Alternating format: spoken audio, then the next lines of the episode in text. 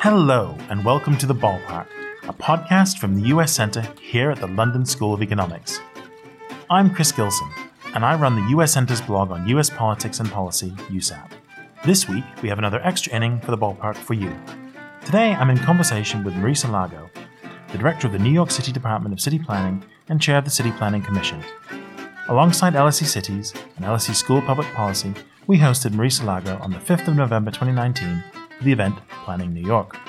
Ahead of the event, I spoke with Marisa Lago about what it's like to work across three New York mayoral administrations, the big planning issues facing the city, and how planning can help to solve inequality in big cities. For our listeners who may not be aware, could you briefly sort of lay out the relationship between New York State and New York City in terms of who controls what? At its most basic level, New York State controls taxes, whether they be income, business, or real property taxes.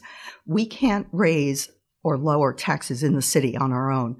The state also controls transportation. I would guess that many folks would not be aware that New York City's vaunted subway system and bus lines are actually controlled by the state. Now, on the other hand, what the city government itself controls is our schools, our police department and our first responders, our parks, our streets, and what's especially important for me, our land use controls. What I've found is that what a city controls, it generally does pretty well. For example, affordable housing, which is Mayor de Blasio's signature program, but also Vision Zero to reduce traffic fatalities, and the institution of free pre-K for all 4-year-olds, which is now being extended to 3-year-olds. On the other hand, we'll turn to transportation. We look at London's Crossrail, and we're green with envy. Recently, New York State, which controls the subways, opened 3 stops on the 2nd Avenue subway, a 2-mile stretch of track, and reported to be the world's most expensive per kilometer. That pales in comparison to Crossrail, and planning, or the first discussion of the 2nd Avenue subway, started in 1920. Wow, so it's been a long time coming compared to our Crossrail, which is, I think, several decades, but a long time coming. Interesting. Okay, thank you. Correct me if I'm wrong, but you've worked for 3 different mayors of New York, Koch, Dinkins, and now Mayor Bill de Blasio. Could you briefly talk about their approaches to planning and running New York City? Look, their style is a factor. They are very, very different people, but I would emphasize that each of these 3 mayors has served in vastly different times, and they were the mayor for their times. If you look at what Mayor Koch's big challenge was, the city was close to bankrupt. We were desperate for any construction, and we were hemorrhaging jobs and residents to the New Jersey and Long Island suburbs. Mayor Dinkins governed in a very, very different time. It was a time of transition. There were racial tensions. You may recall that following the death of Rodney King, that there were riots in LA. Mayor Dinkins kept the peace in New York, a significant accomplishment. It was also the time of the crack epidemic. But I think that folks too frequently overlook one of Mayor Dinkins' key legacies, which is that he was responsible for the construction of the stadiums in a city-owned park that are used each year for the U.S. Tennis Open, the U.S. Open. It's hard to overstate the impact of these facilities, the tourist draw that they are for the 2 weeks, the fact that during those 2 weeks, it is a free advertising commercial for New York City, and the fact that for the balance of the year, these facilities are available to school children, to public school children. Mayor de Blasio is actually harnessing the very strong and vibrant economy that we have in New York to address inequality. His goal is to make New York the fairest large city in the U.S. One other change, the reality of climate change means that Mayor de Blasio is addressing climate change, issues of resiliency and sustainability, in a way that didn't need to be on the radar screen of Mayors Koch and Dinkins. I would also make actually a more general point about city administrations, the life of a city. Every mayor during his term, and we've only had male mayors in New York, does the heavy political lifting that's needed to build consensus to get major projects done. But it's typically a future mayor who reaps the benefits. These large transformative projects exist across administrations. If you think back to Mayor Koch, he is the one who kicked off the cleanup of 42nd Street. During his term, the deuce was nothing but crime and prostitution. Rudy Giuliani was mayor when the transformation of 42nd Street occurred, when the Lion King, when Disney appeared on 42nd Street. And mayors since then continue to reap the benefit of what for Mayor Koch was nothing but a headache. The U.S. Tennis Open that I mentioned, that is something that continues to benefit mayors to this day. If we look at the Bloomberg administration, they had the vision to see that these rail yards on the west side of Manhattan could be decked over. And it was Mayor de Blasio who had the pleasure of being there at the opening of this massive new mixed-use neighborhood.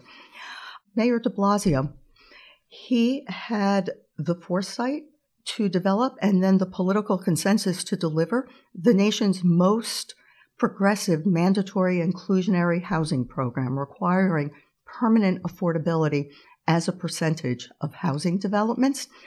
This is something that will benefit future mayors. And so to a certain extent, mayors are paying it forward. And I think that's important for a vibrant city. Fantastic. Thank you. So what are some of the competing forces and agendas that planners like yourself need to manage when thinking about New York City's future?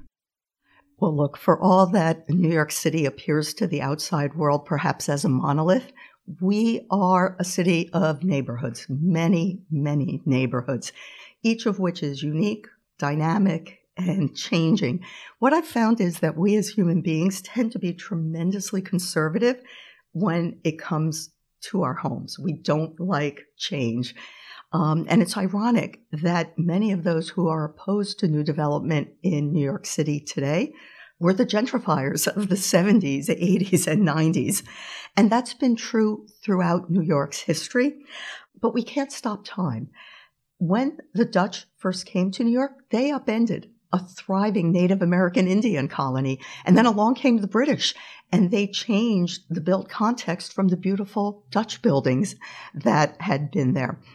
A great example of the challenges that we face is a neighborhood known as El Barrio, or Spanish Harlem. In my youth, it was home to New York City's large Puerto Rican community. It was buzzing with Latin music, with families, with Puerto Rican food.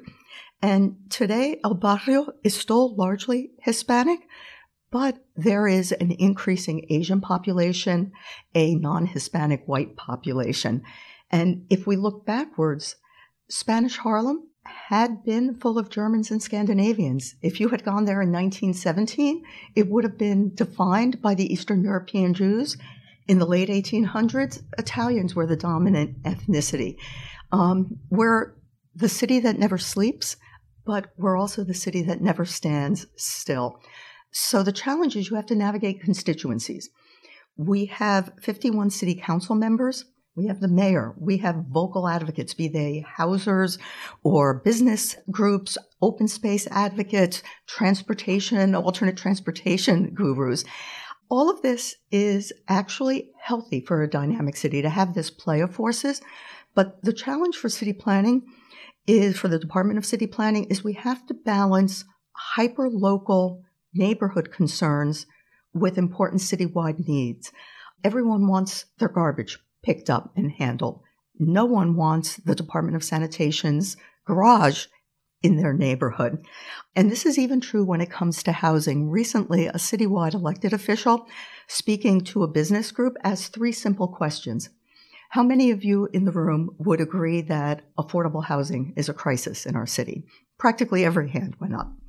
His next question was, would you agree that as part of the solution, we have to build more affordable housing? Just about every hand went up. And the next one was, Which of you would want a high-rise affordable housing tower next to your room? And there were only a few brave souls of us who raised our hand. Thank you so much. How important or not would you say is federal government policy in running a city as big as and important as New York?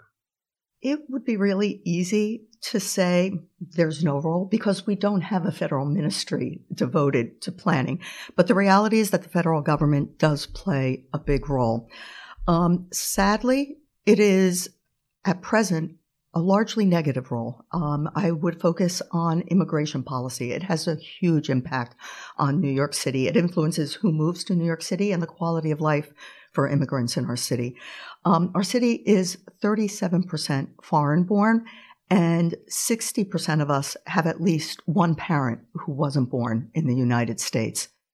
The next example, I would say, of a negative intervention by the federal government is our decennial census. We continue to have a census in the U.S. It's enshrined in our Constitution. Oh, and the census is important. It affects both our political representation in the House of Representatives, but also the allocation of billions of dollars of federal aid that is used for things as diverse as school lunch programs for underprivileged kids to dollars for repairing highways and bridges. Unfortunately, we are trying to counter the risk of underparticipation in the 2020 census because of the anti-immigrant rhetoric that is coming out of Washington. 1 in 7 New Yorkers lives in a home with a non-citizen. And so because of this concern about the role of the federal or the language of the federal government, for the first time ever, the city is putting millions of dollars towards a get out the vote type of initiative of insisting that we be counted. There is another negative, unfortunately, is the Trump administration's refusal to fund the Gateway Project. We have one crumbling rail tunnel that's key to all of the commerce, all of the rail traffic between Washington, D.C. and Boston, which is a very significant part of 10% of U.S. GDP. It depends upon this tunnel. It's not my nature to be it's not my nature to be pessimistic. I'm a diehard optimist. And so I actually can give one very positive example. If we think about the Great Recession, the bailout of the banks, which was bipartisan, it was started by President Bush and continued by President Obama, greatly benefited New York because of that bold action. In Washington, we experienced in New York a much faster recovery than most of the rest of the U.S. So what are the big planning issues facing New York City over the next 10 to 20 years? I'm glad that you asked about that time frame. So much of what city government does is the immediate, but as a planning department, we deal with the immediate, but also with planning 10, 20, 50 years out into the future. And as you can imagine, in a city as complex and diverse and quickly changing as New York, we face quite a number of issues. First and foremost is resiliency. New York City has 520 miles of coastline, and that's more coastline than any other 3 U.S. cities. And so we believe that we're the U.S. city that is most vulnerable to coastal flooding. So we absolutely have to change the way we build our buildings, and not just our buildings, but our infrastructure, our power grids, our subways. The second is very different, the changing nature of work. Our city was built with the assumption of 9-to-5 office work and then traditional manufacturing jobs, which have sharply contrasted, obviously, since the 1960s. And so how will a 24/7 economy, a very bimodal, multimodal economy, and an economy that increasingly has non-traditional ways of working transform our buildings, transform our public spaces, transform the type of public transportation that we need? One very tangible physical example is the fact that many of our sidewalks are turning into mini warehouses for the last mile delivery. A delivery truck comes up, dumps a bunch of packages, and then a whole bunch of folks sort them on the sidewalk and deliver them to the buildings in the neighborhood. We can even go as far out as thinking about how do autonomous vehicles, how does autonomous transportation shape our city? We're seeing a proliferation of for-hire vehicles, which are leading to congestion, even as they make it easier to get around or to be able to hail a way to get around the city. Autonomous vehicles, they're going to be much harder to deploy in a dense urban fabric than in our suburbs. Will the ability to get into your autonomous vehicle and sleep for the 2 hours that it takes you to get to the center city lead to a resuburbanization? We need to plan for that. And drones. Traditionally, planners have thought about the public realm being the sidewalk level. Do we now need to plan vertically as drones make delivery to 14th-story apartments? An aging population, and this is a challenge that we share with London. Currently, London's population of 65 plus is under 12%, whereas it's at 15% in New York City. But London's is going to accelerate over the next 10 years or so. By 2040, we anticipate that almost 16% of New York's population will be 65 or older. That sounds like a lot to us, but at the U.S. level, it'll be almost 22%. So how do we plan for this aging population? The challenge of housing, and especially affordable housing, it's not going to go away. And so I think we need a fundamental rethink of how we approach the challenge of housing our growing cities. And what I would overlay on top of all of these issues is the issue of equity. We have to approach it through the lens of addressing the inequality that still bedevils our cities, even as the top line statistics look quite rosy. Thank you so much. That's actually a lovely segue into my next question is, how can planning actually help to solve inequality in big cities like New York? Well, first, I have to start out by saying that fighting inequality takes a whole of government, a whole of society approach. As important as I think planning is, it is but one element. But I can give you a few examples of what we've done in New York City. The first is mandatory inclusionary housing, MIH. This is a powerful zoning tool adopted under Mayor de Blasio's watch and with his leadership. It requires that any property that is granted the approval to produce significantly more housing than had been allowed before has to set aside a minimum of 20% of the housing as permanent affordability. In the past, many of our housing programs had temporal affordabilities. And so we're seeing programs from the 1970s with a 50-year time frame beginning to roll off. I can give a real-world example of how MIH works in a high-income neighborhood. There is a largely vacant full block just south of Hudson Yards. Now, Hudson Yards on Manhattan's west side is in a broader neighborhood where the median household income is about 80,000 pounds. That's nearly 70% higher than the citywide median income. In 2012, the city upzoned land that was zoned for manufacturing that had long since left, to allow the construction of housing. 1,200 units of housing, 300 of which have to be permanently affordable. And there was no discretionary government subsidy. This was the private market cross-financing the production of affordable housing. There's another way that planning helps address inequality, and this is in lower-income neighborhoods where one can't harness the market forces because the housing that gets constructed generally requires subsidy. There we use place-based investments. The de Blasio administration has successfully completed 6 comprehensive neighborhood plans.